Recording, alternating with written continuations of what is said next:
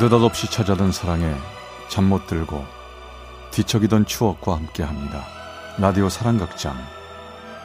어느 날 사랑이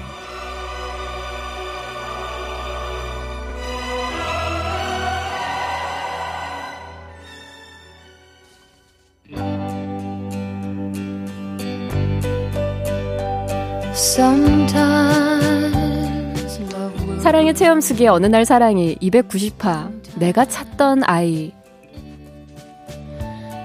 like flowers in summer it will grow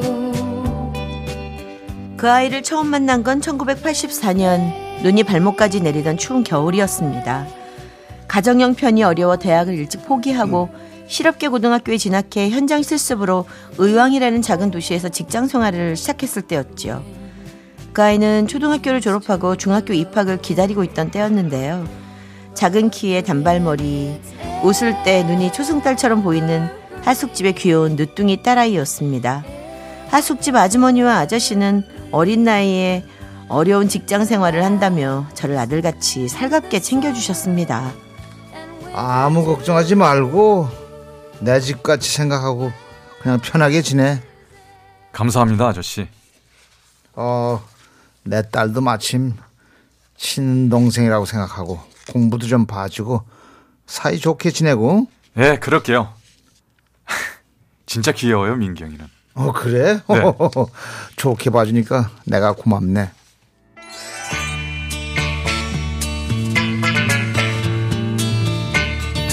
전 정말 그 아이와 남매처럼 지내며 공부도 도와주고 그렇게 지냈습니다.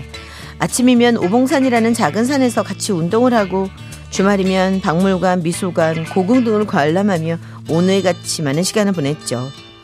그런데 이상하게도 그 아이와 함께 있는 시간이 많을수록 제 자신의 미래가 걱정되고 초라해졌습니다.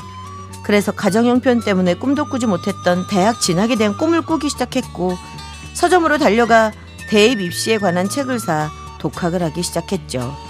그러면서 점점 자신감이 조금씩 붙기 시작했고 대입고사를 시험 삼아 봤는데요. 높은 점수는 아니지만 4년제 대학을 진학할 정도의 점수가 나왔습니다. 음, 오빠 대단하다. 대학 시험도 그 정도 봤으면 부모님께 한번 말씀드려 봐요. 아니야. 내가 지금 돈을 벌어서 집에 붙여야 하는 형편인데 어떻게 대학 간다고 얘기해? 그래도 아깝잖아요. 오빠 대학 가고 싶어 하면서. 야, 원하는 걸 다 하고 살 수는 없잖아. 너라도 내 걱정해주고 내 마음 알아줘서 고맙다. 그래도 오빠 포기하지 말고 지금부터 돈 모아서 내년에 대학 시험 봐요. 네? 그럼 되잖아. 알았어. 그렇게 해볼게.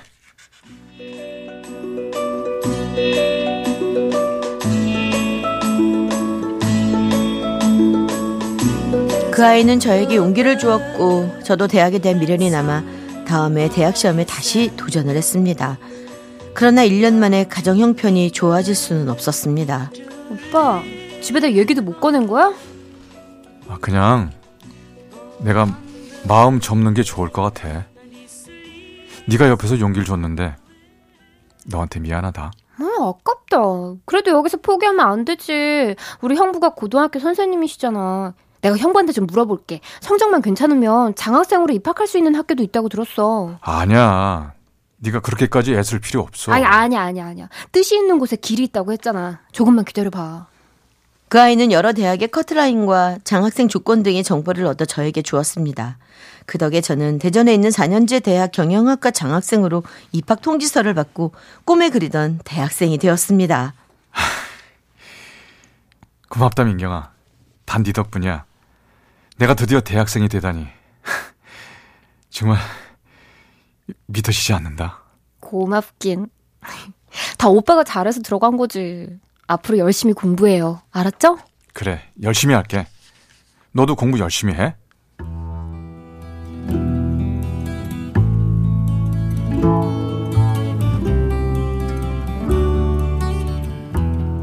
하지만 저의 대학 생활은 그리 녹록치 않았습니다.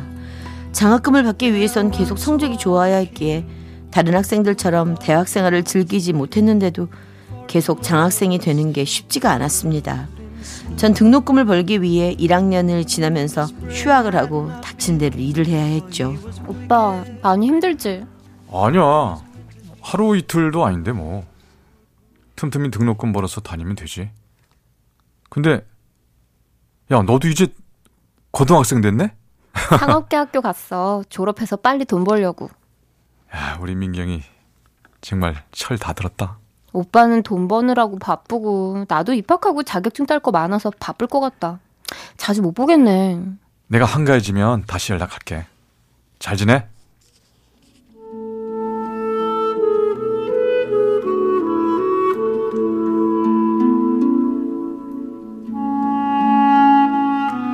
서로가 그렇게 바쁠 때 전 입영 통지서를 받고 군에 입대를 했습니다.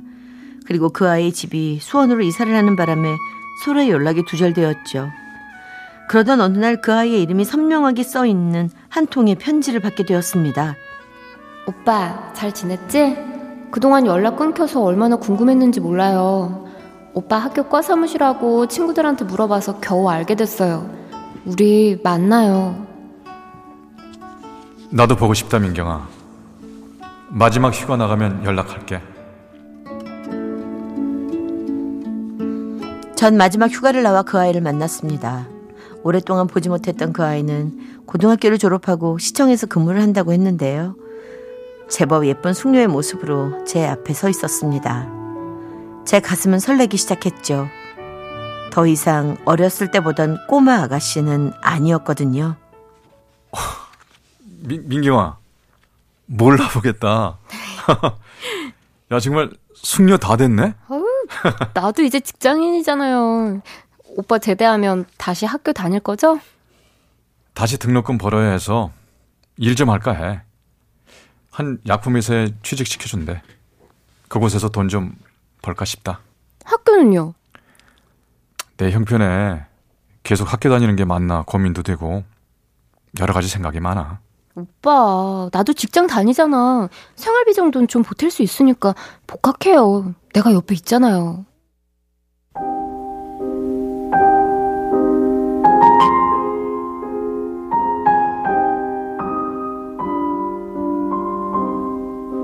전 고민 끝에 그 아이의 말대로 2학년으로 복학을 하고 각종 아르바이트로 책값과 생활비를 마련하며 어렵게 학교 생활을 했습니다. 그렇게 3학년 가을 학기가 시작될 무렵 그 아이는 할 말이 있다며 대전으로 절 만나러 내려왔습니다. 그동안 보이지 않던 고민스런 얼굴이었고요. 무슨 일 있어? 얼굴이 왜 그래? 오빠, 겨울 지나고 봄 오면 우리 결혼하자. 뭐 결혼? 오빠 나 안 좋아해? 무슨 소리야? 내가 너 얼마나 좋아하고 아끼는지 알면서. 근데 민경아, 나 어렵게 꺼낸 말이야. 내 상황 알잖아. 나 아직 학생이고 학교 졸업하고 직장에 취직하고 그리고 나서 결혼해야 돼. 지금은 힘들어. 아, 싫어. 나 빨리 결혼하고 싶단 말이야. 오빠한테 2주간 시간 줄 테니까 2주 후에 서울대 공원 분수대에서 만나서 대답해줘요. 그 아이의 눈에는 눈물이 그렁그렁했습니다. 저도 그 아이를 좋아하긴 했지만 결혼식을 올릴 돈도 살림을 차릴 단칸방도 없었기에 다시 한번 설득해 보기로 하고 2주 후 약속 장소로 갔죠.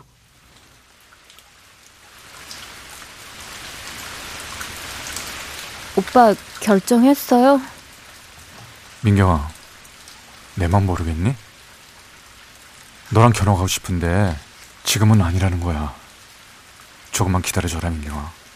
됐어요. 내가 원하는 대답은 그게 아니잖아요. 우리 다시 만나지 마요. 저 갈게요. 아, 민경아, 민경아!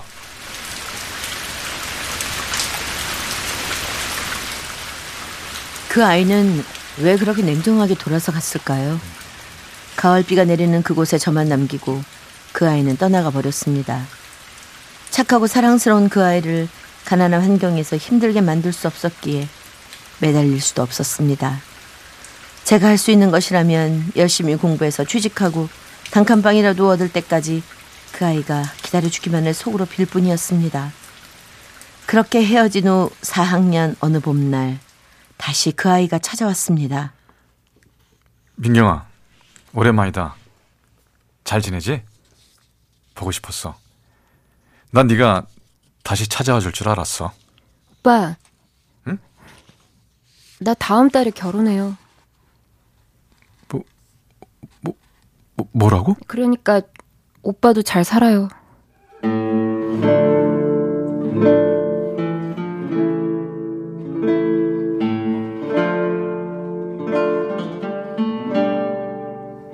그 아이는 결혼한다는 말을 불쑥 남기고 정말 제 곁을 영영 떠나가 버렸습니다. 시간은 상처를 아물게 하는 걸까요? 아니면 잊어버리게 만드는 걸까요? 시간은 흘렀고 저는 학교를 졸업하고 회사에 취직도 했습니다. 하지만 그 아이를 쉽게 잊을 수가 없었습니다. 지금은 그 아이와 너무도 많이 닮은 한 여자를 만나 결혼을 해서 두 아이의 아빠로 잘 살아가고 있습니다. 또 지금 중소기업의 임원으로 남부럽지 않게 살아가고 있지만 그 아이가 아니었다면 지금 행복이 없었겠죠. 20년이 지났지만 한 번쯤 만나서 그때 돈이 없어 사주지 못했던 따뜻한 밥 한 그릇 사주고 싶었습니다. 이런 제 마음이 통했는지 우연히 재즈 음악을 듣는 인터넷 카페에 가입을 했는데 환하게 웃는 낯익은 얼굴이 보이더군요. 중년이 되었지만 그 아이가 분명했습니다. 그 카페 주인장의 부인이더군요. 전 그 아이가 쓴 글을 찾아서 읽어봤습니다. 결혼하고 한 아이를 백혈병으로 잃게 됐어요. 그 후 남편과 캐나다로 이민 갔고요.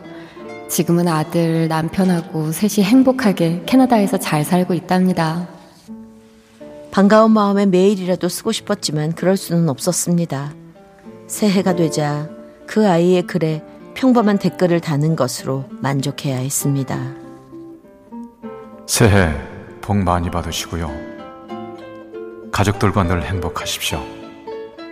제 댓글을 보고 얼마 후 그 아이가 제 인사에 댓글을 다시 달아 놓았더군요.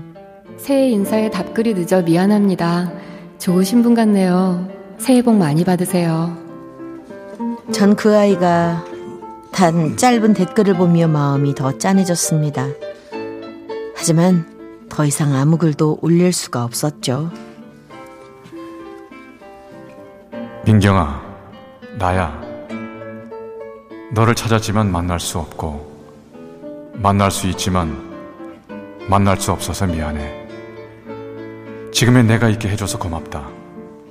시간이 많이 흘러 백발이 되어도 너만은 내가 한눈에 알아볼 수 있을 것 같아. 정말 보고 싶다.